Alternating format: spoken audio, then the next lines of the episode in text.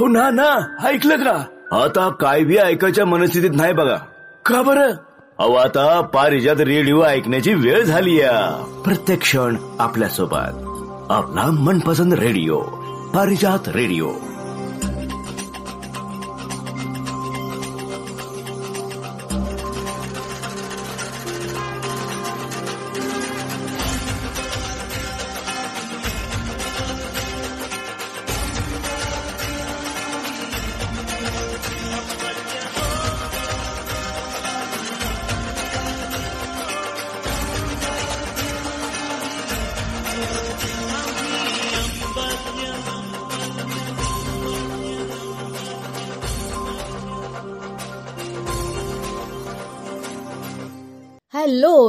नमस्कार रसिक हो पारिजात या इंटरनेट रेडिओ चॅनेलवर मी संपदा. आणि मी धनंजय. आजच्या मधुबनच्या दहा फेब्रुवारी दोन हजार बावीसच्या अठ्याहत्तरव्या एपिसोडमध्ये आपल्या सर्वांचं मनपूर्वक स्वागत करतो.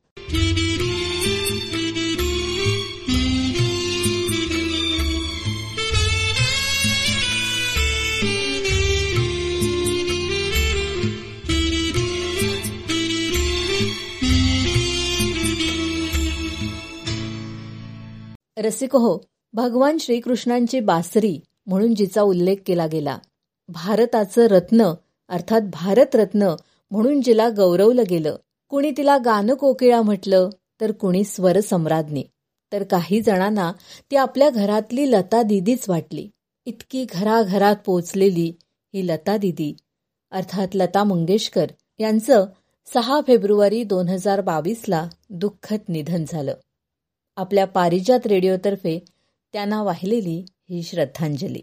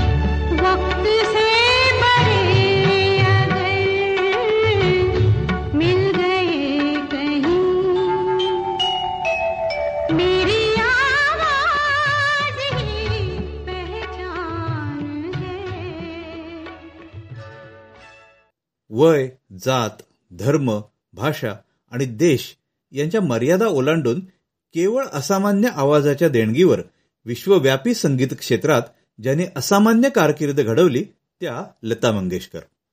अठ्ठावीस सप्टेंबर एकोणीसशे एकोणतीसला इंदोर इथे त्यांचा जन्म झाला. मास्टर दीनानाथांची आक्रमक शैलीतली तानबाजीवर हुकमत असलेली गायकी लता मंगेशकरांच्या रक्तात उतरली होती. वयाच्या अवघ्या नवव्या वर्षी या स्वरसम्राज्ञीनं शास्त्रीय संगीताची मैफल रंगवली. उस्ताद अमान अली खा भेंडी बाजारवाले यांचा गंडा बांधलेल्या लता मंगेशकर यांना अमान खा देवासवाले पंडित तुलसीदास शर्मा यांचंही मार्गदर्शन लाभलं. याशिवाय मास्टर दीनानाथांचा संगीत वारसा कायम सोबतीला होता. मास्टर दीनानाथांचं अचानक निधन झालं आणि ज्येष्ठ अपत्य या नात्यानं कुटुंबाची जबाबदारी लता दिदींच्या अंगावर पडली. त्या काळात चार भावंडांचं पालनपोषण करताना फक्त गळ्यातला सूर एवढंच काय ते भांडवल जवळ होतं. वयाच्या तेराव्या वर्षी म्हणजे एकोणीसशे बेचाळीस साली किती हसाल या चित्रपटासाठी नाचू या गडे खेळू सारी मनी हौस भारी हे गाणं त्यांनी प्रथम गायलं पण दुर्दैवानं ते सिनेमात झळकू शकलं नाही. दत्ता डावजेकर यांनी स्वरबद्ध केलेलं आपकी सेवा में या चित्रपटातलं एकोणीसशे सत्तेचाळीस साली आलेलं पा लागूकर जोरी रे श्याम मोसेना खेलो होरी हे हिंदी चित्रपटातलं पहिलं पार्श्वगायन ठरलं. एकीकडे पार्श्वगायनासाठी धडपड सुरू असताना लता दिदीने माझं बाळ पहिली मंगळागौर चिमुकला संसार गजाभाऊ छत्रपती शिवाजी या मराठी चित्रपटातून तर बडीमा जीवनयात्रा सुभद्रा मंदिर या हिंदी चित्रपटातून अभिनय केला. पार्श्वगायनाला सुरुवात केल्यावर कोल्हापूर आणि पुणे इथे सुरुवातीची काही वर्ष काढल्यावर मराठी चित्रपट दिग्दर्शक मास्टर विनायक यांच्या मदतीनं त्या मुंबईत आल्या. इथून त्यांच्या आयुष्याला दिशा मिळाली. अर्थात तेव्हा पार्श्वगायकांना काडीची किंमत नव्हती. एकेका गाण्याची पंधरा पंधरा तास तालीम चालायची. रिहर्सलचे पैसे मिळत नसत. एवढंच नव्हे तर लता मंगेशकर यांना नूरजहांसोबत कोरसमध्ये सुद्धा गावं लागलं होतं. पण त्यांची स्वरप्रतिभा संगीतकारांच्या लक्षात आल्यावर मात्र सारं चित्र बदललं. त्यांनी गायलेल्या एकेका गाण्यानं इतिहास घडवला. त्यांचं गाणं म्हणजे चित्रपट संगीतातला मापदंड बनत गेला. एकशे ऐंशीपेक्षा अधिक नव्या जुन्या संगीतकारांच्या स्वररचनांना आणि तीनशेहून अधिक गीतकारांच्या शब्दसौंदर्याला लता मंगेशकर यांच्या सुरांची साथ लाभली.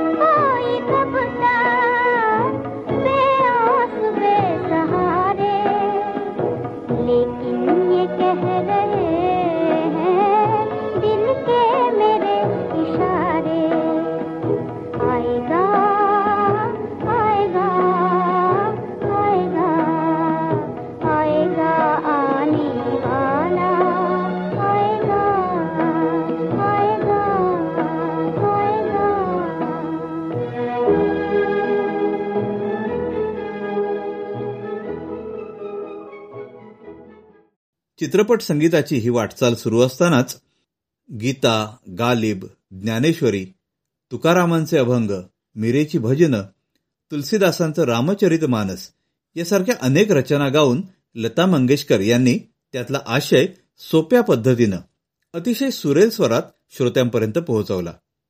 ही स्वरसम्राज्ञी ज्या मराठी मातीतून जन्मली त्या मराठी मातीचा सुगंध घेऊन साध्यासुध्या मराठी माणसांसाठी संगीतकार आनंदघन बनली.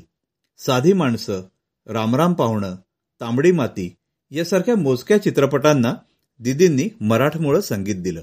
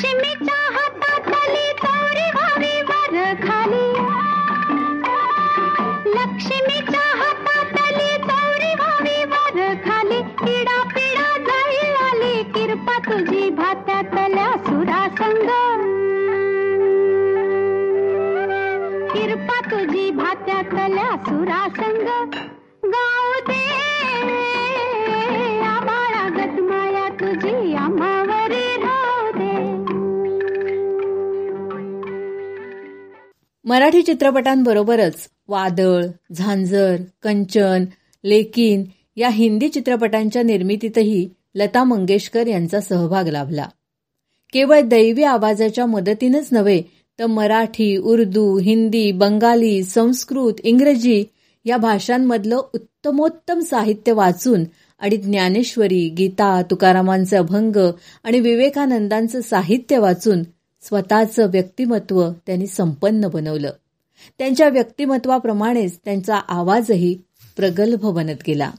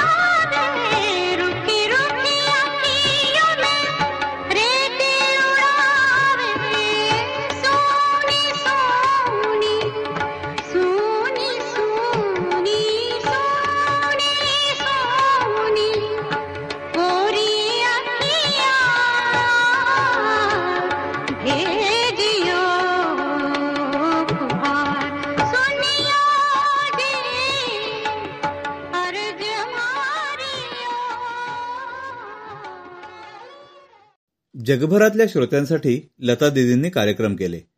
त्यांच्या आवाजावर फिदा होत जगभरात त्यांचे चाहते निर्माण झाले. यामध्ये सर्व स्तरातील लोकांचा समावेश होतो. लता मंगेशकर हे नाव विश्वप्रिय होत असतानाच त्यांना अनेक सन्मानांनी आणि पारितोषिकांनी गौरवण्यात आलं. पद्मभूषण पद्मविभूषण महाराष्ट्रभूषण दादासाहेब फाळके पुरस्कार राष्ट्रभूषण चित्रभूषण भारतरत्न असे कितीतरी सन्मान प्राप्त केलेल्या लता मंगेशकर यांना फ्रान्स सरकारनं त्यांच्या कारकिर्दीवर एक खास कार्यक्रम तयार करून गौरवलं. त्यांच्या आवाजानं भारतीय चित्रपट संगीताला नवा आयाम मिळाला. लता मंगेशकर यांच्याबरोबर पार्श्वगायकांच्या चार पिढ्या चित्रपटसृष्टीनं बघितल्या. त्यांच्या आवाजाच्या साथीनं अनेक संगीतकारांची प्रतिभा चहू अंगाने बहरली. चित्रपट संगीताचं नवं युग यांच्यामुळे सुरू झालं आणि ते सुवर्णयुग ठरलं. भारतीय चित्रपट संगीताला अतिशय वरच्या दर्जावर नेण्याचं काम लता मंगेशकर यांच्या असामान्य आवाजानं केलं. म्हणूनच भारतीय चित्रपट संगीतात त्यांचं स्थान अजोड आहे. विसाव्या शतकात भारतीय उपखंडातला घडलेला चमत्कार असंच लता मंगेशकर यांच्याबद्दल म्हणावं लागेल.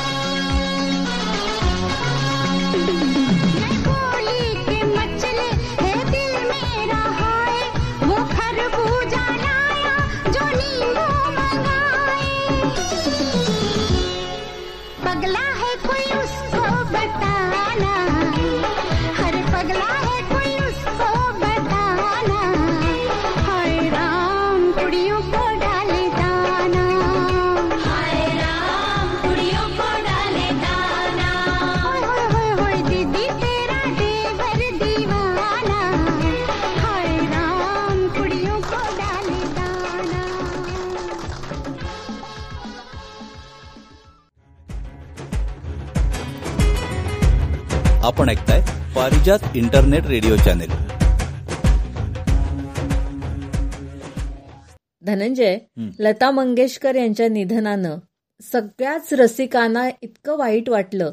की जणू काही आपल्या घरातलीच कोणतरी व्यक्ती आज आपल्याला सोडून गेले अशाच सगळ्यांच्या भावना होत्या हो म्हणजे आपण तेव्हा जर सगळ्यांचे स्टेटस बघितले. तर आवर्जून प्रत्येक जण लता दिदींबद्दल त्यांच्या ज्या काही भावना आहेत. ते त्यातून व्यक्त करत होते हं. तुला एक मी किस्सा सांगते. की माझी एक मैत्रीण तिनं नेमके त्या दिवशी मोदक केले होते. आणि छान म्हणाली असं केळीच्या पानावर मोदक लावून मी फोटो वगैरे काढला आणि मी स्टेटसला खरं ठेवणार होते. पण तेव्हाच लता मंगेशकर यांच्या निधनाची बातमी आली आणि माझं म्हणाली मनच होईना. की लता दिदी गेल्या आणि आपण हे फोटो असे मोदक बिदक आणि आम्ही म्हणाली खल्ले पण नाहीत त्या दिवशी कुणी एवढे. मग इतकं वाईट वाटलं. दुसरी एक माझी मैत्रीण तिला क्रिकेटचं भयंकर वेड पण त्या दिवशी तिनं ती मॅचही पाहिली नाही म्हणजे इतकं त्यांना वाटत होतं आईकडे मी गेले तर आईचे डोळे नुसते भरून येत होते ते सगळं त्यांचं अंत्यदर्शन वगैरे दाखवत होते ते बघून. म्हणजे खरोखर मला ते इतकं सगळं फील झालं ना या गोष्टी की हो. किती प्रेम करतायत लोक त्यांच्यावर हे हो. जाणवत होतं हो ना ते त्यांच्या अंत्यदर्शनाचं जेव्हा टीव्हीवर सीन दाखवत होते. तर त्याच्यात ती अंत्ययात्रा पुढे सरकत असताना रस्त्याच्या कडेला जे सामान्य लोक उभे असतात त्यातल्या एक भगिनी होती. तर तिचा चेहऱ्यावरच्या अक्षरशः हावभाव बघण्यासारखे होते. मी तिने घरून स्वतः माळ करून आणली होती. आणि इतका तो खूप फुलांनी वगैरे मडवलेला रथ वगैरे होता. पण तरी आपल्या स्वतःची फुलं तिथपर्यंत जावीत. इतकी वेडी आशा तिची होती. आणि कसं बसं आटाबिटा करून अक्षरशः तिने तो हार त्या गाडीपर्यंत पोहोचवला. खरंच आहे. आणि केवळ इथे खाली पृथ्वी तलावरच नव्हे तर त्यावेळेला स्वर्गामध्ये काय हालचाली चालल्या असतील ह्याचं सुद्धा खूप जणांनी वर्णन हो. केलं होतं जे सगळे कलाकार मंडळी किंवा संगीतातले दिग्गज सगळे जे आता आपल्यात नाहीयेत खाली स्वर्गामध्ये आहेत तर त्यांचीही सगळी लगबग चालली की लता दिदी येणार म्हणजे खरंच किती त्यांनी कमवलंय ना हे सगळं आपण हो. वाचताना आपल्याला जाणवतं. आपल्या पारिजात रेडिओचे काही आपले श्रोते आहेत काही कलाकार आहेत तर त्यांनीही आपल्या शब्दामध्ये आपल्याला लता दिदींबद्दल काय वाटतं त्यांना श्रद्धांजली वाहिलेली आहे तर ती आपण आता श्रोत्यांशी शेअर करूया. पुण्याहून विलास रबडे लिहितात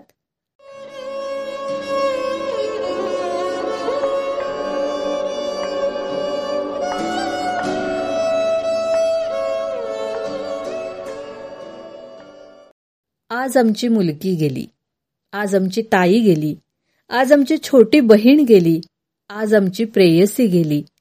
आज आमची पत्नी गेली. आज आमची आज आमची आई गेली. आज मला याहून अधिक व्यक्त होता येत नाही. काहीच सुचत नाहीये. असं पुण्याच्या विलास रबडे यांनी लिहून पाठवलंय.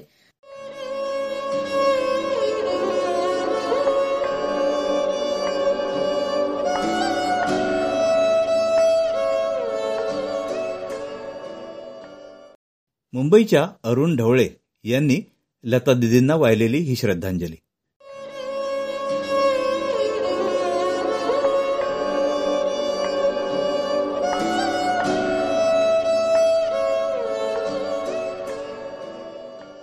लता मंगेशकरबद्दल काय बोलणार?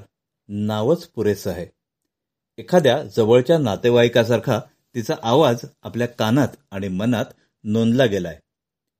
आपल्या आई वडिलांच्या खालोखाल आपण लता आणि रफी यांचेच आवाज ऐकलेत. आपल्या भावना व्यक्त करायलाही त्यांचीच गाणी लागतात. मला वाटतं की हिंदी चित्रपट संगीताचा सुवर्ण काळ हा एक दागिना असेल तर गीतकार संगीतकार वादक अशा असंख्य मोत्यांना एकत्र जोडणारी लता हा सुवर्ण धागा होता. तो आता तुटलाय. लताने आपल्याला असंख्य सोनेरी क्षण दिलेत. त्याबद्दल कृतज्ञता व्यक्त करतो.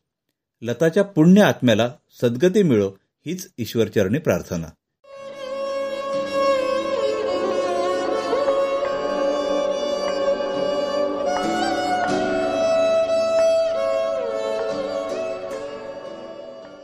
मुंबईच्या अरुण ढवळे यांनी लता दिदींना वाहिलेली ही श्रद्धांजली. तसंच श्रोते हो ठाण्याचे विद्याधर जोशी लिहितात माझा मोबाईल रोज सकाळी गगन सदन तेजोमय हे गाणं ऐकून मला जाग करत असतो. मग रेडिओवर कुठेतरी जागो मोहन प्यारे लागलेलं असतं. दिवसाच्या सुरुवातीलाच आपण प्रसन्नता अनुभवतो. आपण दिनक्रम सुरू करायच्या तयारीत असतो. आणि जिया बेकरार है कानावर पडतं. आवाजातला अवखळ उत्साह आपल्यालाही पूर्ण दिवसासाठी उत्साह देऊन जातो. आपण नेहमीच्या गर्दी ट्रॅफिकमध्ये फसतो. आपला संयम संपत आलेला असतो. पवन दिवानीसारखं काहीतरी कानावर पडतं. मनाला दिलासा मिळतो. नित्यक्रमात बरं वाईट घडतच असतं. अशा प्रत्येक प्रसंगात हा स्वर आपल्याला दिलासा देतो. आपल्या निराशेवर फुंकर मारतो. गढूळ वातावरणात काहीतरी सच्च आहे काहीतरी निर्दोष आहे हा आधार आपल्याला पुरेसा असतो. हा स्वर आपल्याला कायमच परफेक्शनचा ध्यास घेण्याची प्रेरणा देतो.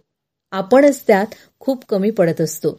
आपण आस्तिक असतो किंवा नास्तिक असतो पण या गळ्यात देव असतो हे मात्र आपण मान्य करत असतो. कारकिर्दीच्या सुरुवातीलाच तिरुलिल्ला तिरुलिल्ला तिरुलिल्ला ला गाये लता गाये लता गाये लता गा हे हा गळा गातो आणि गातच राहतो.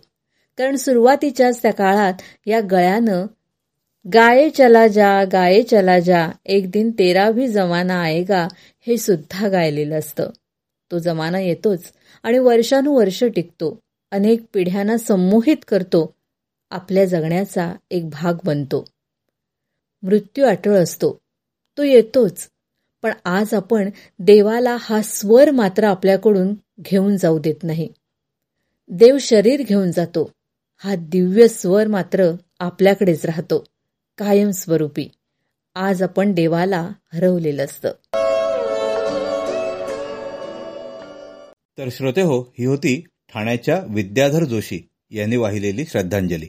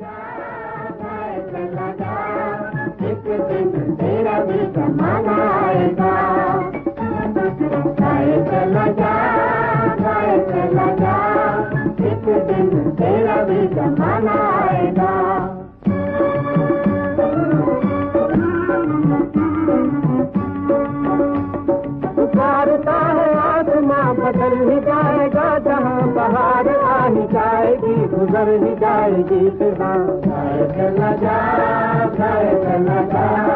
एक दिन तेरा भी जमाना आएगा। गाए चला जा गाए चला जा। एक दिन तेरा भी जमाना आएगा।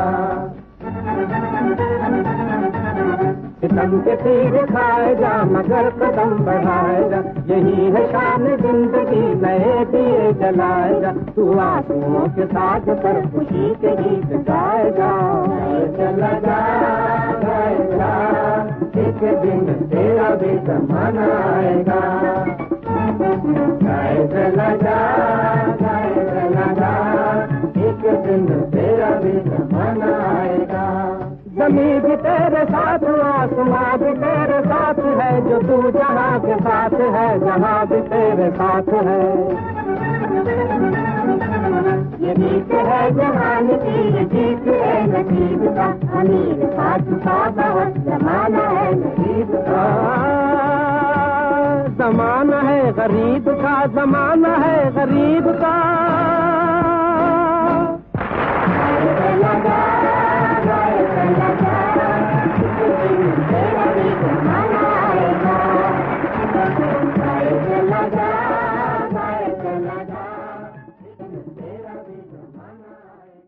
धनंजय. लता मंगेशकर यांनी हजारो गाणी गायलेत हो आणि ती गाणी गात असताना कितीतरी किस्से घडलेले असतील. ती गाणी ऐकल्यानंतर जे रसिक आहेत. त्यांच्या कितीतरी प्रतिक्रिया असतील म्हणजे लता दिदींनी सुद्धा हे किती सगळं अनुभवलं असेल ना. हो. शिवाय इतकं त्यांना छान दीर्घायुष्य लाभलं. म्हणजे ही पुंजी त्यांची जी आहे ती दरवर्षी वाढत वाढतच गेली असेल. हो तर असे जे काही किस्से आहेत तर त्यातले काही मोजकेच आपण आता श्रोत्यांशी शेअर करूया. नक्की.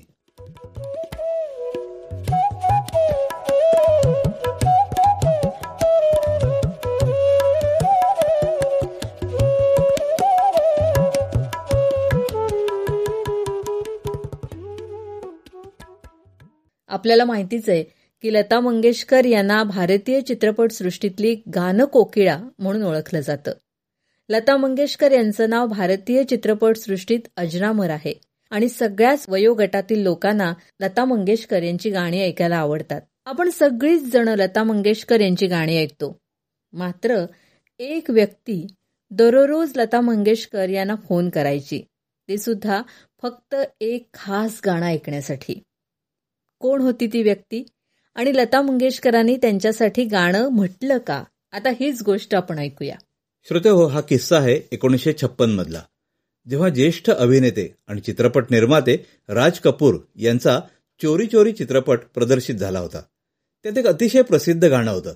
रसिक बलमा दिल क्यों लगाया? हे गाणं नर्गिस यांच्यावर चित्रित झालं होतं.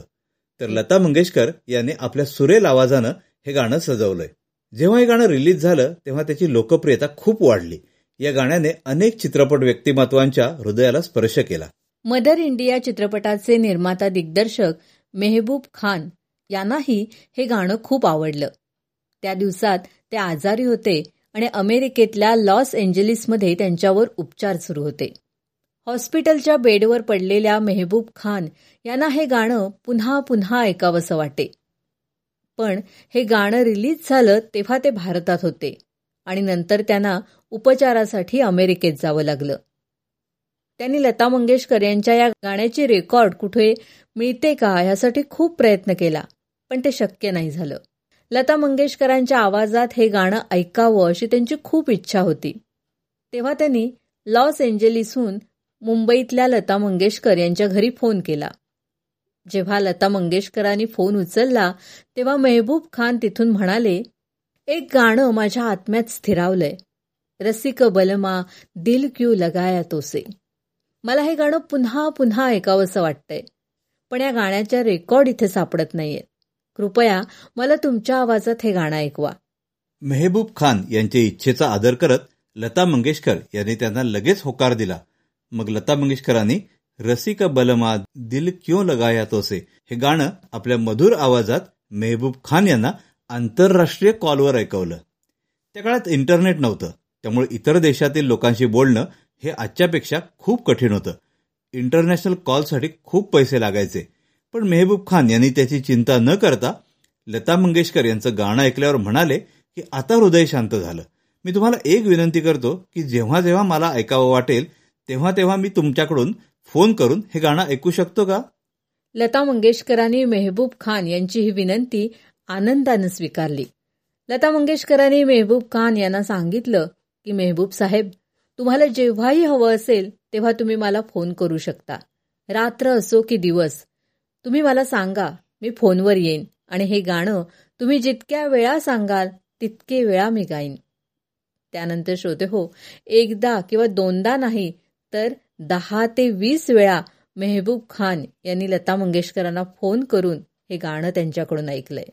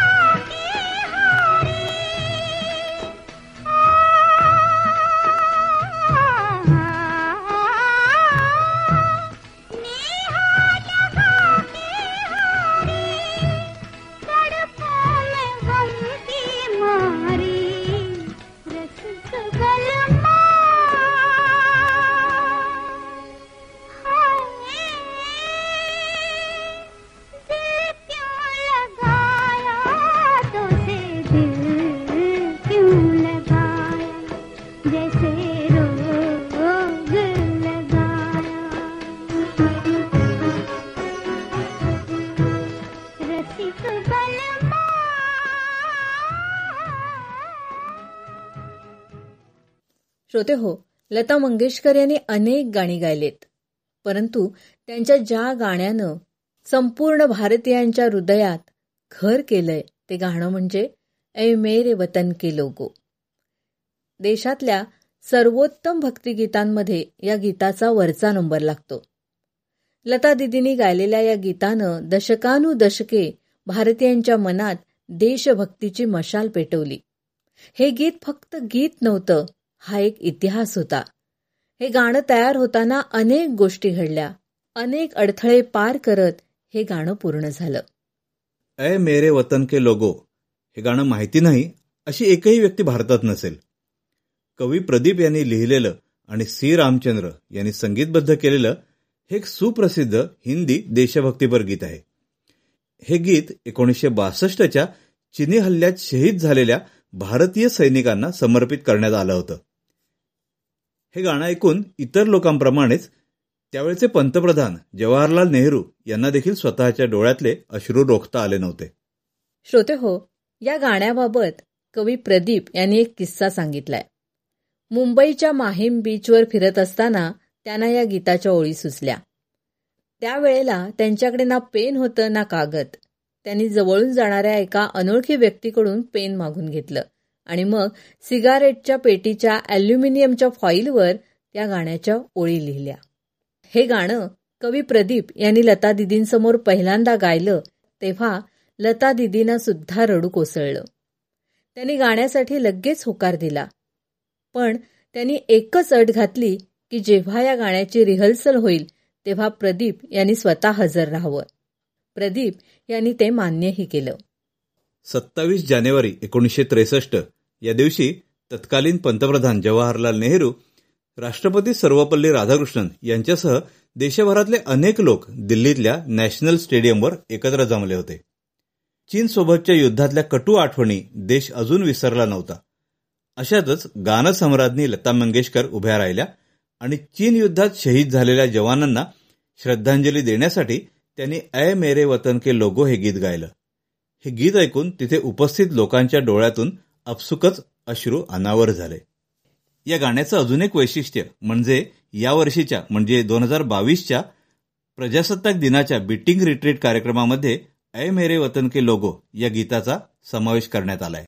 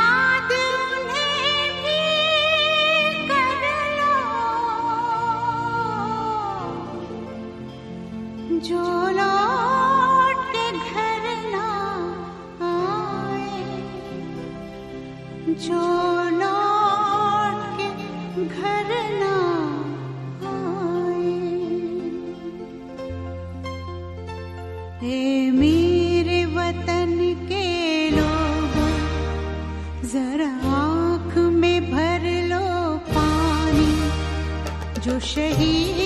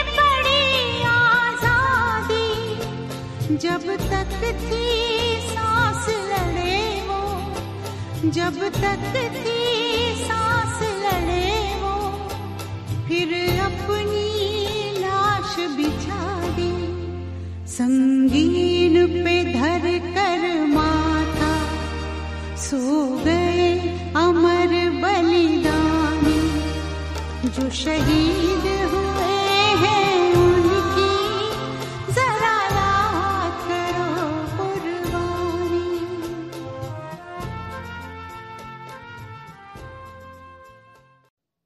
विख्यात शास्त्रीय गायक पंडित जसराज यांनी एक रोचक किस्सा सांगितलेला आहे. एकदा बडे गुलाम अली खां यांना भेटण्यासाठी जसराज अमृतसरला गेले होते. तिथे ते बोलत असतानाच ट्रान्झिस्टरवर लता दिदींचं ये जिंदगी उसी की है जो किसी का हो गया। हे गाणं वाजायला लागलं. खां साहेब बोलता बोलता अचानक गप्प झाले आणि गाणं संपल्यावर म्हणाले कमबख्त कभी बेसुरी होतीही नाही. या टिप्पणीत पित्याची ममता आणि एका कलाकाराला वाटणारा हेवा सुद्धा होता असं जसराज म्हणतात.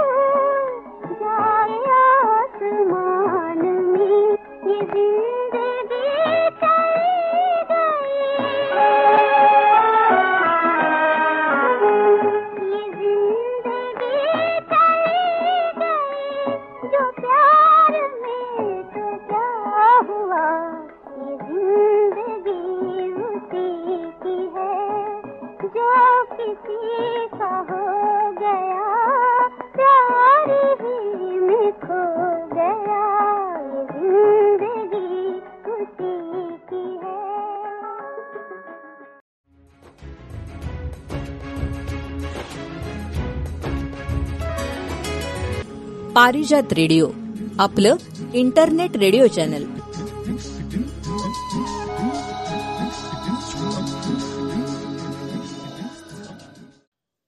Talegaon Dabhade इथल्या चारुदत्त सावंत हे लता दिदींना श्रद्धांजली वाहताना म्हणतात लता दिदींच्या दुःखद निधनाची वाईट बातमी प्रसिद्ध झाली आणि श्रद्धांजली म्हणून मी त्यांना माझी शब्दांजली अर्पण करत आहे. खरं तर लता दिदींना आता स्वर्गीय लता दिदी असं संबोधावं लागतंय हेच वेदनाकारक आहे. परंतु त्यांचा उल्लेख स्वर्गीय असा करणं मी टाळलंय कारण त्या अमर आहेत. त्यांची आठवण आणि सहवास हा त्यांच्या गाण्याद्वारे आपल्याला कायम मिळणार आहे. त्यांनी शरीराचा त्याग केला पण त्यांचा आवाज मात्र कायम आपल्या आयुष्यातील सुखदुःखांच्या प्रत्येक प्रसंगी आपल्यासोबत असणारच आहे. खरं तर लता असा एकेरी उल्लेख आपण त्यांचा करतो कारण लता मंगेशकर या नावाची स्वराची ओळख आपल्याला पाळण्यात असल्यापासूनच झालेली असते. त्यामुळे लता ही आपल्याला कधीच परकी वाटली नाही. आईनंतरची आपल्या आयुष्यातली आवडती आणि आदरणीय स्त्री असेल तर ती लताच जिची बालगीता ऐकत आपण मोठे झालो. तरुणपणी प्रेमगीता ऐकली. प्रौढपणी आयुष्यातील कडू गोड अनुभव जिच्या गाण्यातून अनुभवले. वृद्धापकाळी जिच्या स्वरातून संत महात्म्यांची वाणी ऐकली अशी ती लता कायमच आपल्याबरोबर होती आणि राहणारे. भविष्यात ह्या जगात आपण नसू पण लता मात्र तिच्या स्वराने इथेच असणार. आहे पुराणातील सप्त चिरंजीव या शब्दात बदल करून आता अष्टचिरंजीव हा शब्दप्रयोग सुरू करावा आणि त्यात आठवं नाव असावं लता मंगेशकर. लताविषयी जेवढं लिहायला जावं तेवढे जास्त अश्रू वाहू लागतात.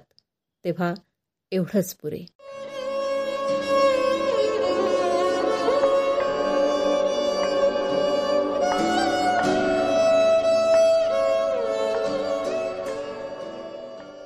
तळेगाव दाभाडे पुणे इथल्या चारुदत्त सावंत यांनी लता दिदींना वाहिलेली ही श्रद्धांजली. लोकप्रिय मराठी पाक्षिक स्टार वृत्तचे संपादक नरेंद्र हडकर हे लता दिदींना श्रद्धांजली वाहताना म्हणतात भारतरत्न आणि भारताच्या गानकोकिळा गान सम्राज्ञी म्हणून प्रसिद्ध असलेल्या लता मंगेशकर यांनी वयाच्या ब्याण्णव्याव्या वर्षी अखेरचा श्वास घेतला. प्रकृती बिघडल्यानं त्यांच्यावर ब्रीच कॅन्डी रुग्णालयात उपचार सुरू असताना सहा फेब्रुवारी दोन हजार बावीस रोजी आठ वाजून बारा मिनिटांनी त्यांचं निधन झालं. गानसम्राज्ञी लता दिदींनी आपला देह सोडला आणि आपला सुस्वर परमात्म्याच्या चरणी समर्पित केला. त्यांच्या जाण्यानं हिंदुस्थानी मन हळहळलं दुःखीत झालं. विश्वाला प्रसन्न करणाऱ्या स्वराचा गेल्या ऐंशी वर्षाचा प्रवास आज थांबला.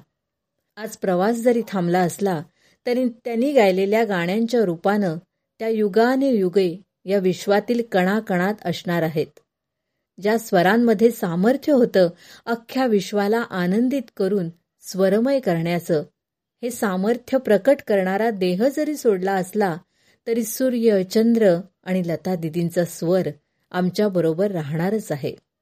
अनेक पिढ्या येतील आणि जातील पण या विश्वाला लता दिदींचा स्वर नेहमीच प्रेरणा देत राहील.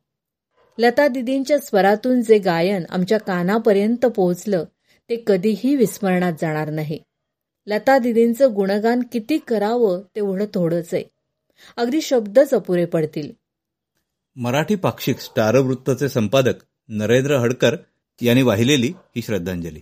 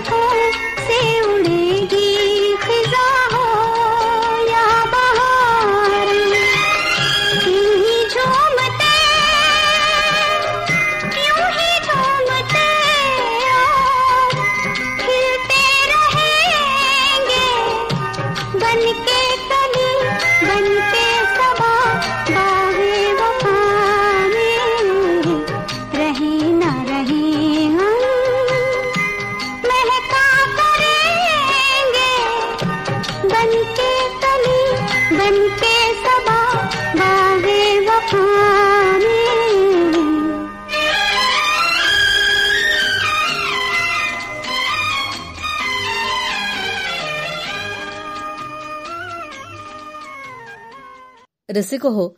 आपल्या कानांना तृप्त करणाऱ्या या स्वरसम्राज्ञीला एकदा तरी पाहावं अशी प्रत्येकाचीच प्रत्येक रसिकाची इच्छा नक्कीच असणार आहे. ही स्वप्नवत वाटणारी इच्छा जर खरोखर घडत असेल तर तो माणूस तो रसिक खरोखरच भाग्यवान म्हटलं पाहिजे. आणि हे भाग्य ज्यांच्या वाट्याला आलं ते रत्नागिरीचे मोरेश्वर जोशी यांनी व्यक्त केलेल्या त्यांच्या या भावना ऐकूया त्यांच्याच शब्दात. दहा वर्षापूर्वी तर संस्थेनं माझ्याकडे जबाबदारी दिली होती.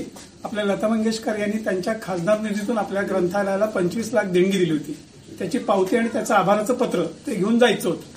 नॉर्मल कोर्समध्ये त्यांच्या ज्या पीए आहेत त्यांच्याकडे ते पत्र दिलं की आपलं काम संपतं. पण त्यांच्याकडे जेव्हा मी पत्र दिलं त्या पीएंकडे त्या पीएनी मला सांगितलं थांबा थोडा वेळ.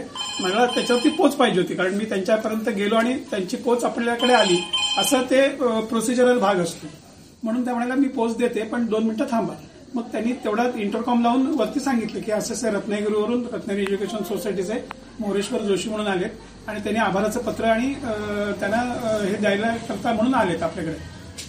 त्यांनी त्यांना त्यांना सांगितलं दहा मिनिटांनी मी फोन केला की त्यांना वरती पाठवायचं. म्हणजे जिथे ग्राउंड फ्लोअरला ते राहत होते त्याच्यावरती त्या राहतात तिथे. तर तोपर्यंत मला काहीच कल्पना नव्हती याची की आपल्याला साक्षात त्यांच्याशी बोलायला मिळणार आहे. तर ही जेव्हा हे झालं त्यांनी सांगितलं दहा मिनिटं बसा. म्हटलं ठीक आहे दहा मिनिटं बसू. म्हणजे आपण एवढ्या कामासाठी आलो म्हटल्यानंतर आणि त्यांच्या घरामध्ये दहा मिनिटं बसायला लागणं ह्याच मला आनंद होता. म्हटलं ठीक आहे.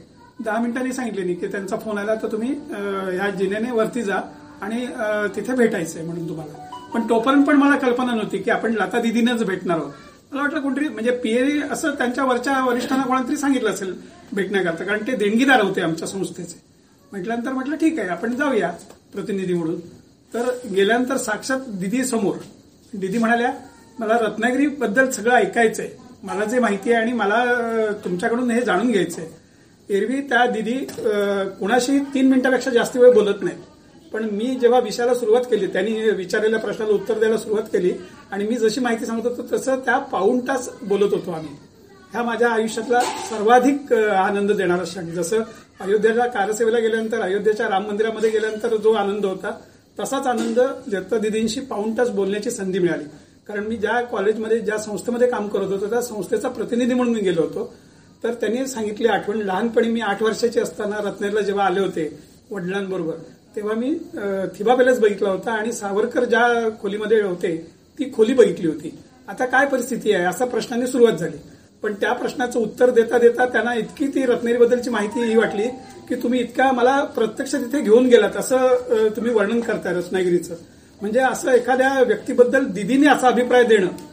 आणि मग हृदयनाथ मंगेशकरांचा मुलगा जो आहे तो आता पुण्याचं हॉस्पिटलचं सगळं बघतो. त्यांनी मला सांगितलं की तुमचं बोलणं मी ऐकत होतो. म्हणजे मीना खडीकर पण होत्या नंतर उषा मंगेशकर पण होत्या आणि हे हृदयनाथ मंगेशकर कुठेतरी जायचे होते कार्यक्रमाला. ही सगळी मंडळी होती. पण मला त्या वेळेला फक्त दिदी आणि मी असा जो संवाद होता ना तोच मला एवढा हाव झाला ना म्हणजे जेव्हा बाहेर आलो ना तेव्हा माझे पायच जड झाले की आपण एवढ्या याच्यातून हे करतोय. म्हणजे एवढी पॉझिटिव्ह एनर्जी त्यांच्याकडून मला मिळाली. लता दिदींना भेटल्यानंतरचा आपला आनंद व्यक्त केला रत्नागिरीच्या मोरेश्वर जोशी यांनी.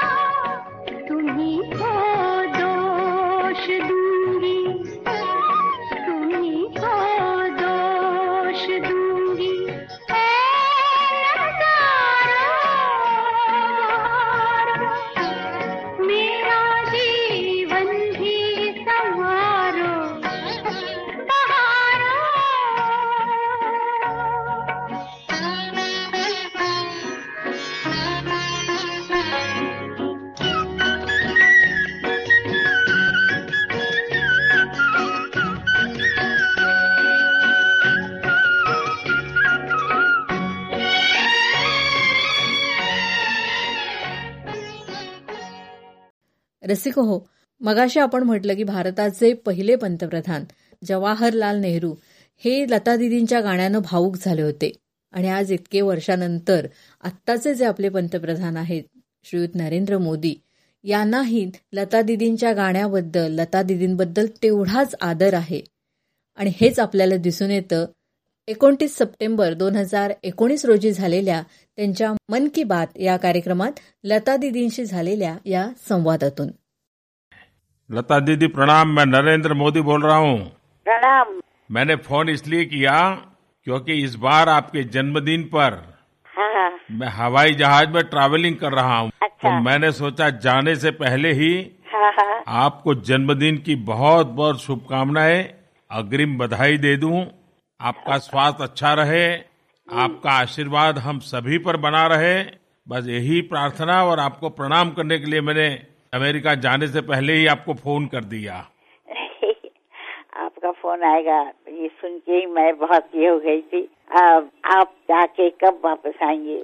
मेरा आना होगा अट्ठाईस लेट नाइट और उनतीस मॉर्निंग और तब अच्छा, आपका जन्मदिन हो गया होगा। अच्छा अच्छा। जन्मदिन तो क्या मनाएँगे? और बस घर में ही सब लोग दीदी देखिए मुझे तो आपका मतलब आशीर्वाद मिले तो अरे आपके आशीर्वाद हम मांगते हैं आप तो हमसे बड़े हैं। उम्र से बड़ा तो बहुत कुछ लोग होते हैं पर अपने काम से जो बड़ा होता है उसका आशीर्वाद मिलना बहुत बड़ी चीज़ होती है। दीदी आप उम्र में भी बड़ी हैं और काम में भी बड़ी हैं। और आपने तो ये जो सिद्धि पाई है ये साधना और तपस्या करके पाई है। मैं तो सोचती हूँ कि ये मेरे माता पिता का आशीर्वाद है और सुनने वालों का आशीर्वाद है। मैं कुछ नहीं हूँ। यही आपकी नम्रता जो है ये हम नई पीढ़ी के सबके लिए एक बहुत बड़ी शिक्षा है बहुत बड़ा हमारे लिए इंस्पिरेशन है कि आपने जीवन में इतना सब कुछ क्लियर करने के बाद भी आपके माता पिता के संस्कार और उस नम्रता को हमेशा ही प्राथमिकता दी है। आप क्या है? आपको खुद पता नहीं है। मैं जानती हूँ कि आपके आने से भारत का चित्र बदल रहा है और वो वही मुझे बहुत खुशी होती है। बहुत अच्छा लगता है। बस दीदी आपके आशीर्वाद बने रहे। पूरे देश पर आपके आशीर्वाद बने रहे। प्रणाम दीदी। रसिक हो दोन ज्येष्ठ आणि श्रेष्ठ व्यक्तींच्या या संभाषणातून माणसानं डाऊन टू अर्थ कसं असावं हेच आपल्याला यातून कळतं. श्रीकृष्णाच्या मुरलीचा साध उर्वशीच्या नुपुरांची रुणझुण आणि सरस्वतीच्या वीणेचा झंकार हे तिन्ही एकवटून विधात्यानं लता दिदींचा कंठ घडवला असावा. सूर लय ताल सिद्धी आणि प्रसिद्धी या गोष्टी जिथे एकत्र येतात त्या जागेला आपण लता मंगेशकर असं म्हणावं. कारण संगीतातील सात सूर म्हणजे फक्त आणि फक्त लता मंगेशकर.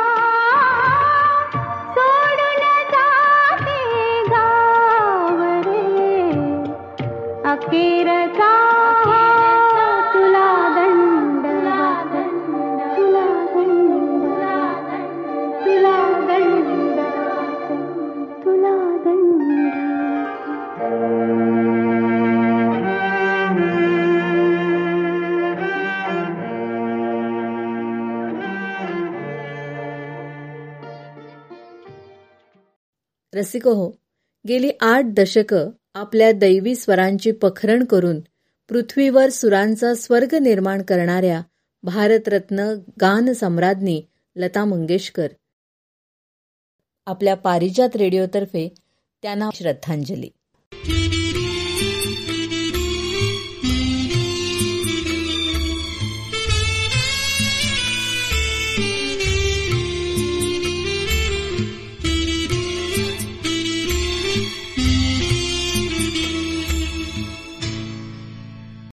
बरे श्रोते हो पुन्हा आपण भेटणारच आहोत. येत्या रविवारी आपल्या स्वरा आले दुरुनी या संगीतमय कार्यक्रमात आणि त्यानंतर गुरुवारी मधुबनच्या नव्या कोऱ्या फ्रेश कार्यक्रमात.